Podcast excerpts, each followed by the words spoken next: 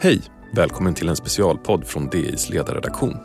Vi är i Almedalen och har lyssnat till statsminister Ulf Kristersson som precis hållit tal här i Visby. Jag heter Andreas Johansson och är debattredaktör på Dagens Industri. Med mig för att analysera vad moderatledaren sa är en panel bestående av Benjamin Dousa, vd på Timbro, Ellen Gustafsson, tillförordnad politisk redaktör på Dagens Industri och Lotta Ilona Häyrynen, redaktör Nya Mitten. Jag tror att vi har lösningarna på våra problem inom oss. Vi måste bara ta fram det allra bästa hos oss själva och göra den resan en gång till. Låt oss gå från ord till handling. Inte bara fortsätta prata om problemen utan lösa problemen. Ja, där hörde vi alltså Ulf Kristersson hålla tal här i Almedalen. Vad säger ni? Första intrycket, Ellen? Ja, eh, han lyfte upp många av framgångarna som regeringen har haft sedan de tillträdde för, för åtta månader sedan. Eh, inte minst att man nu har en majoritet i riksdagen. Eh, Tidöavtalet har satt stopp för tio år av parlamentariskt kaos. Eh, man radar upp det man har gjort kring eh, kriminalitetspolitiken, kring migrationspolitiken. Man pratar om att man ger grönt ljus för havsbaserad vindkraft och sänker reduktionsplikten och så vidare. Samtidigt så har jag skrivit i en tidigare text att jag tycker att Moderaterna bör ta strid för, för frihet och traditionella frihetsfrågor. Och det så tycker jag inte man ser så mycket av det här talet. Mm. Lotta, vad är dina första intryck? Nej, men det här hoppfullhetsbudskapet som talet avslutades med är nog det som jag kommer att ta med mig starkast. Och och Ulf Kristerssons, liksom, att han lägger tyngdpunkten vid någon typ av nytt socialt ingenjörskap för att komma till botten med Sveriges integrationsproblem, ojämlikhetsproblemen och så vidare. Och jag tycker såklart att det är väldigt intressant att när en moderat vill låta hoppfull så vill han låta som en socialdemokrat och hänvisa till hundra år av socialdemokratiskt välfärdsbygge. Benjamin, vad säger du? Första intrycket? Att det nog är ett mjukare tal. Kanske ett av de mjukaste en M-partiledare har haft på tio femton år i alla fall. Och det är uppenbart så att Moderaterna nu siktar in sig på att ta tillbaka och ta S-väljare. Att det är framförallt där man nu ser potentialen. Kombinerat då med att tydliggöra de, de, de systemskiften som, ser, som man ser på justitieområdet och på energiområdet. Men det, men det är ett väldigt mjukt tal i grund och botten. Ellen och Lotta, håller ni med? Var det ett mjukt tal? Nej, jag håller nog inte, inte riktigt med om det. Och jag vet att det här är också ett av de, liksom, de frågorna som Ulf Kristersson eh, som partiledare och Moderaterna som parti är väldigt pressade inom. Alltså hur, hur, hur kvinnliga väljare i väldigt hög utsträckning, särskilt i storstadsområden, har, har lämnat partiet. Och om det här, liksom, jag har ett försök, men jag tror inte att det når riktigt ända fram. Och, och jag... Det är möjligt för att liksom, jag är på den motsatta sidan av politiken, men jag har absolut hört mjukare tal än detta. Ja, men både och skulle jag säga. Det var ju en väldigt stor del av talet som man ägnade åt just frågan om kriminalitet och brottslighet. Men jag tycker att det kanske var en lite annan vinkel på det än vad han brukar prata om. Det var väldigt stort fokus på det sociala förebyggande arbetet. Och det är kanske inte det som man hörde så mycket av i, till exempel i valet. Så att det kanske är där att man försöker ta lite grann kring de här frågorna om det, det förebyggande arbetet i kriminalpolitiken som, som kanske annars är, liksom, Socialdemokraterna står med för. Han inledde ju som sagt, då, som du sa Ellen, och pratade om regeringens åtta första månader och hur framgångsrika de här åtta månaderna har varit. Håller ni med honom i det? Jag kan väl ta ton här då. Nej, men ens, men det, det, det som faktiskt gjorde mig, gjorde mig hoppfull och väl som jag tolkade som en, som en nyhet är väl aviseringen om höstbudgeten och att det faktiskt ska komma pengar till välfärden i den. För jag skulle säga, jag tror att många, jag pratade med ett kommunalråd igår till exempel som har tvingats att lägga en underskottsbudget på över hundra miljoner för att värna skolan och äldreomsorgen i just kommunen där den här personen styr. Och det där är ju någonting som kommuner och regioner runt om i hela landet ser, och att eh, statsbidragen har minskat och pengar, och Svantesson har också sagt att de ska hålla i plånboken, men nu säger Ulf Kristersson att i höst ska det inte hållas lika hårt på den plånboken, och det vore ju väldigt bra och välbehövligt. Och jag tycker att det där är ekonomiska krisen och välfärdens kris som vi har hamnat i och med inflationen är den här regeringens stora utmaning, och där har man inte lyckats än. Mm.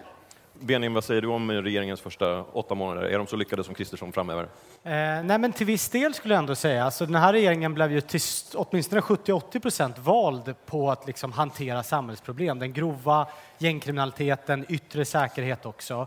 Och där levererar man ju i stort. Alltså mer pengar än någonsin till försvaret. Eh, Gunnar Strömmer, jag skulle kalla honom regeringens Zlatan, har ju tillsatt, hur många utredningar har inte han tillsatt? Eh, och när man liksom tittar, nu är jag en simpel ekonom och inte en eh, jurist, men tittar man på de straffskärpningar som kommer om ett, två, tre år så är ju det betydande straffskärpningar. Det kan ju i vissa fall handla om nästan tio år mer i fängelse för för grova återfallsförbrytare i, i många utsatta områden. Så det är klart, det är ett systemskifte som Morgan Johansson och S-regeringen absolut inte har levererat på. Så att där får väl liksom väljarna det de röstade på. Mm. Vad som saknas är ju lite det Ellen är inne på, den här klassiska borgerliga ekonomiska politiken. Alltså Moderaterna brukar ju stå för ansvar och frihet samtidigt. Och nu är det ansvar, det är liksom all in det, men, men det är inte så mycket frihet. Nu fick vi i och för sig gårdsförsäljning, någon slags gårdsförsäljningsbesked i talet, där han kör över Forsmed och faktiskt ser ut att gå fram med ett skarpt förslag på det området. Men det finns ju massa andra saker. Titta på Finland till exempel och eh, Finlands motsvarighet till Tidöavtalet som kom för, för drygt en vecka sedan. Där ser vi ju bara antalet gånger de nämner tillväxt, ungefär sju gånger så mycket. Stort fokus på att avreglera arbetsmarknaden, finansmarknaden, bostadsmarknaden är redan avreglerad, men alkoholmarknaden också. Så att jag tycker att Ulf borde hitta mer inspiration från både, nu har det varit mycket Danmark på justitieområdet, men också Finland på det ekonomiska området. Jag, jag håller verkligen med Benjamin. Eh, och mycket av det som regeringen har levererat har ju varit en del av de löftena de gav i valet. Så det är fullt rimligt att man har man fokuserat där. Men, men Ulf är ju ändå statsminister, han är inte justitieminister. Eh, det ligger fortfarande stort fokus på de här frågorna kring kriminalitet och migration. Eh, men det finns tjugofyra ministrar. Vi ser just, eh, justitieminister Gunnar Strömmer var och varannan dag och presenterar utredningar som tillsätts. Men Sverige har, har andra problem också. Eh, skatt Skatter nämndes inte en enda gång. Eh, företag nämndes inte eh, heller till exempel. Så att det finns ju frågor som, som man saknar eh, och som man också eh, kan förvänta sig att en borgerlig statsminister borde lyfta. Mm. Så att Kristersson hamnar lite i en rävsax här, tänker jag, emellan just idén om skattesänkningar och det som är den traditionella moderata, moderata politiken och det som han nu aviserar som liksom den starka socialpolitiken och satsningarna på välfärden. Liberalerna gick ut, tror jag, senast igår så att man inte vill se några skattesänkningar utan stora satsningar på skolan. Så där finns det liksom också twister inom i liksom regeringsunderlaget och det där kommer, tror jag kommer bli väldigt utmanande för Kristersson att hantera. För ska man ha en expansiv socialpolitik, då behövs det skattepengar. Och då är det väl, då är det svårare att motivera skattesänkningar. Jag ska bara säga det till alla här inne som funderar på det här finska Tidöavtalet och skulle vilja fördjupa sig i det, så rekommenderar jag en debattartikel i Dagens Industri imorgon signerad av Benjamin. Fick ni lite förhandsinfo på det. En socialpolitik som tydligt står på barnens sida, som inte skrapar med foten och ber om tillåtelse, utan som ibland vågar peka med hela handen när det krävs. Vad, vad, vad läste ni in för nyheter i, i, i talet? Vi har varit inne på några av de här, eller vad säger du? Ja, jag eh, vet inte vad det var för, för nyheter. Eh, som sagt, det var väl kanske det här fokuset på liksom, de sociala delarna av det brottsförebyggande arbetet som, som jag kanske tar med mig. Men annars var det också mycket av liksom, den, den problematik man har sett tidigare. Man pratar fortsatt mycket om inflationen till exempel. Det är ju också en av de faktorerna som man, man har sagt att det står i vägen för skattesänkningar till exempel. Men, men samtidigt så finns det skattesänkningar man kan göra som inte påverkar inflationen. Konjunkturinstitutet har kollat på det och menar att det skulle inte ha en avsevärd effekt. Sänkta arbetsavgifter är också en sån åtgärd där man ser att det skulle inte ha någon effekt till exempel. Och att det är faktiskt den åtgärden som många företag vill se. Och eh, det kommer mätning i det nu häromdagen. Eh, Ulf Kristersson har det största förtroendet i näringslivet av alla partiledare. Jag tycker att man som borgerlig statsminister ska, ska värna det förtroendet genom att också då prioritera de här frågorna som, som är viktiga för företag mer än bara eh, brottsligheten. Var det något ni saknade i talet, Benjamin? Nej, men det är väl lite riktning. Alltså var, vart är vi på väg? Var, och, och, det, där, liksom, det var inte så mycket besked på det fronten. Vad, vad fick vi skarpt? Jo, det var gårdsförsäljning och det var att det säkert kommer komma några miljarder extra i nästa budget på välfärds- eller socialområdet. That's it. Men säg att den här regeringen skulle styra Sverige i liksom tjugofem år. Om vi leker med den tanken. Ingen, ingen hoppfull scen för, för dig, men för somliga andra. Eh, vad skulle Sverige vara för land om tjugofem år? Det, det liksom fick vi inte riktigt svar på mer än att det är tuffa tag mot kriminaliteten. Eh, och det är väl lite det som, det som saknas, tycker jag. Det moderata D N A. Vi pratar skatteintäkter här. Vad det som skapar skatteintäkter? Det är ju när ett företag, våra anställda, investerar i en ny fabrik, skapar nya verksamheter. Det är det som skapar nya skatteintäkter. Och det, liksom, den, den friheten och den fria företagsamheten, den såg vi väldigt lite av. Mm. Jag kan hoppa på den, på den bollen, för någonting som jag saknade i talet är, är, var politik och en diskussion om arbetsmarknaden och den utvecklingen som vi riskerar att se och det, de matchningsproblemen som vi till exempel har. Eh, arbetslöshetsfrågan. Nu har liksom Sverige har en hög arbetslöshet samtidigt som vi har väldigt många lediga jobb. Hur vill, vill regeringen Kristersson hantera den frågan? Hur vill man möta det som vi ser på gång i byggbranschen där varslen ökar stadigt, även om arbetslösheten inte gör det på totalen? Men vi har ju liksom en bygg, byggbransch som har kraschat genom golven. De ser- Hej, Ulf Kristersson här. På många sätt är det en mörk tid vi lever i. Men nu tar vi ett stort steg för att göra Sverige till en tryggare och säkrare plats. Sverige är nu medlem i NATO. En för alla, alla för en. Där det finns ett samhälle, där finns det brott. Krimrummet är podden som tar brottsligheten på allvar.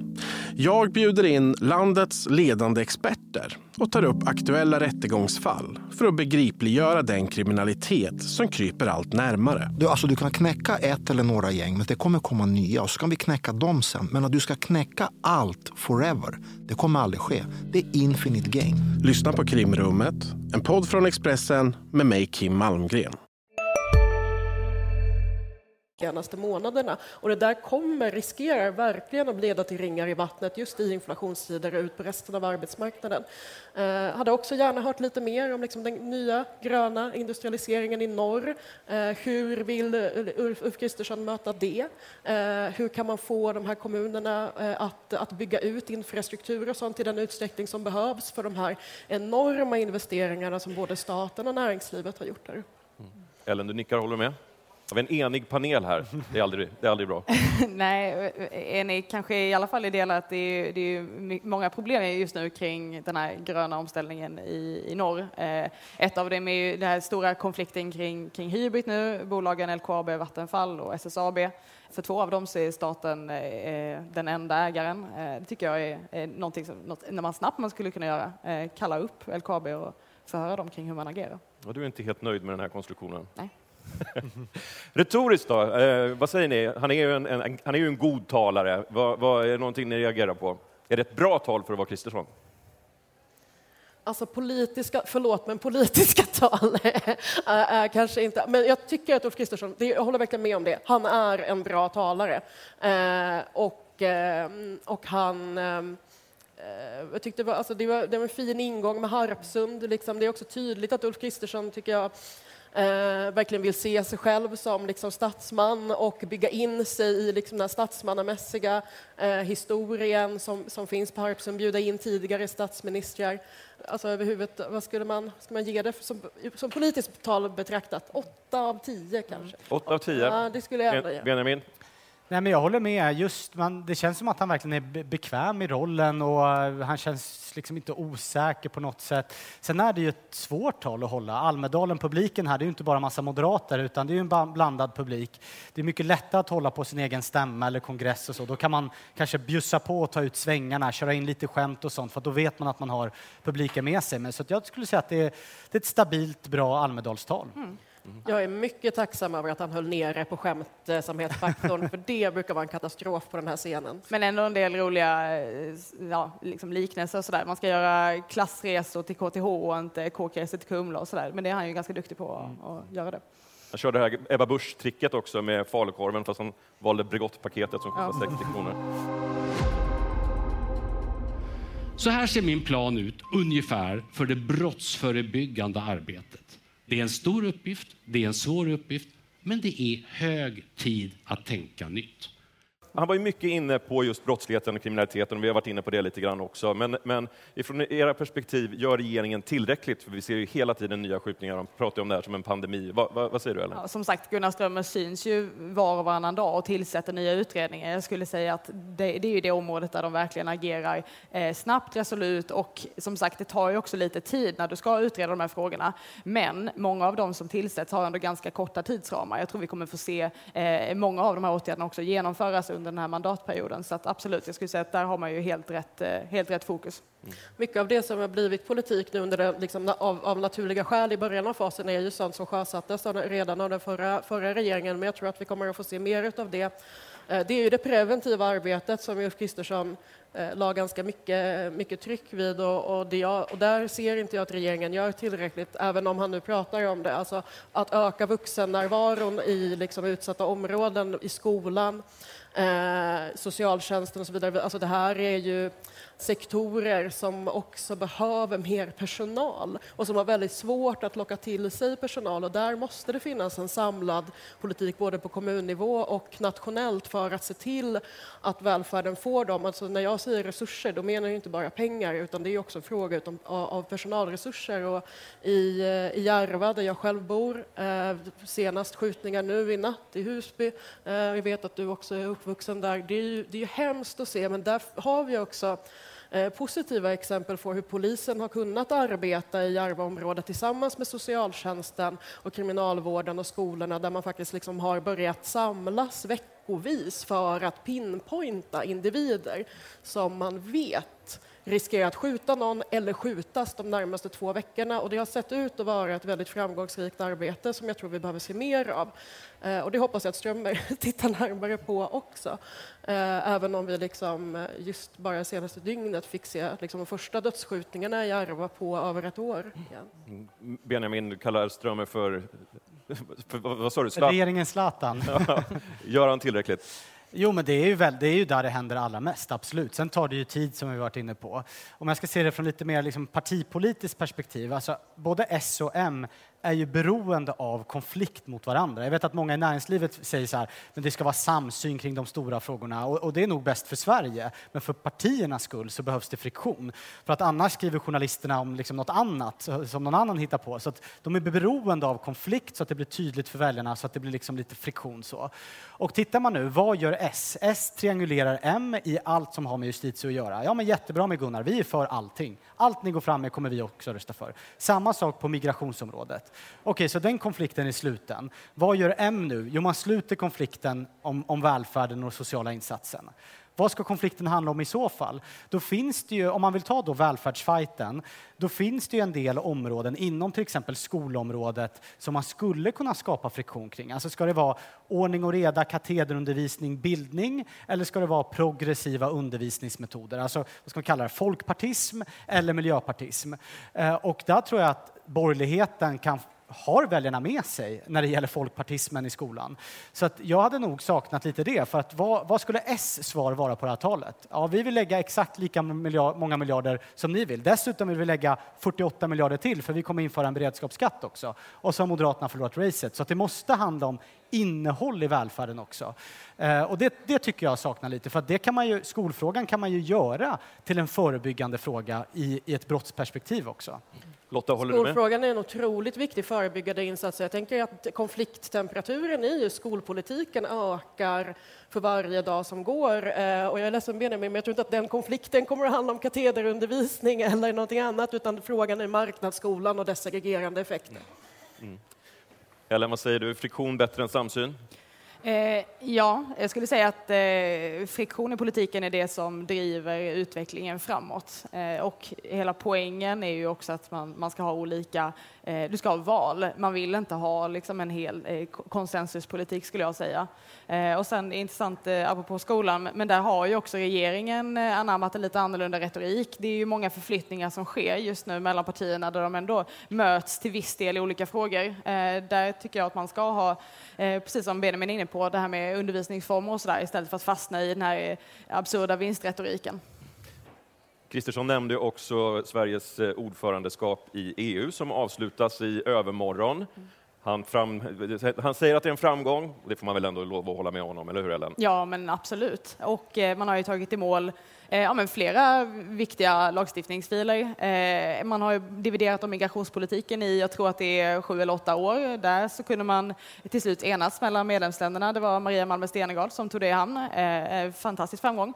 Eh, och eh, inte minst på klimatområdet. Vi tycker om att se klimatet som en strikt nationell fråga eh, i Sverige. I alla fall är det så som ofta politiken har utformats. Men det är, det är svårt att se en annan fråga som egentligen är mer global. Och att man nu då har landat de här lagstiftningsfilerna i Fit for femtiofem, alltså ett enormt eh, klimatpaket i E U som sätter press på alla E U-länder. Det är ju en jättestor framgång.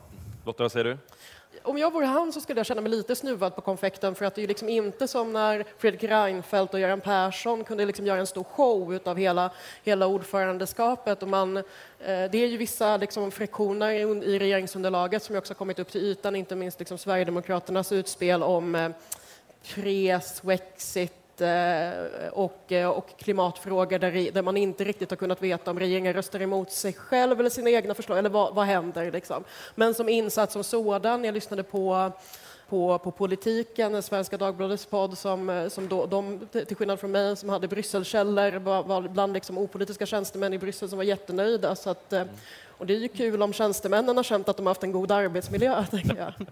Benjamin, vill du tillägga något? Ja, men politiskt har det ju varit klimatet och migrationen som, som regeringen har verkligen levererat på. Jag, jag hoppas också att det har ju varit, det har varit en ganska dålig timing. Så här, regeringen nytillträdd, förhandlar Tidöavtalet, hit the ground running, och sen är det ordförandeskapet i E U. Det är så här, att, att då, och man har ju märkt på ministrarna också att, att mycket av syret, reformsyret, har gått till ordförandeskapet. Förhoppningsvis innebär det här också att flera av fackministrarna kan bli lite mer reformintensiva. Nu kan vi tillsätta nya utredningar, driva igenom strukturreformer som är bra för Sverige när man slipper ordförandeskapet. Mm. Nu är Almedalen igång på riktigt, får man väl ändå lov att säga. Vad ser ni mest fram emot under den här veckan, Ellen? Jag tycker det blir kul att höra eh, Socialdemokraternas tal imorgon när Magdalena Andersson är här eh, och se om man fortsätter på det här demokratin är hotad spåret som man har gjort eh, länge eh, eller om man faktiskt kommer med något annat sakpolitiskt innehåll. Mm. Lotta? Eh, men jag ser också fram emot Magdalena Anderssons tal. Utav talen ser jag också fram emot Liberalernas och Sverigedemokraternas dag, som de ju delar i år, vilket är intressant och, och göra, för det är också de två parter i regeringsunderlaget som står längst ifrån varandra, så det känns som att det kan kittla till på lördag. Benjamin? Nej, men jag håller faktiskt också med att S-tal ska bli väldigt intressant. Socialdemokraterna tycker ju ingenting. Jag tror inte någon här inne kan säga en enda reform som S tycker just nu, förutom att demokratin i Sverige är hotad. Så det ska bli intressant att se om Magdalena Andersson kommer med någon ny politik överhuvudtaget. Benjamin, Lotta och Ellen, stort tack för att ni var med. Ha en trevlig Almedal. Vi är strax tillbaka.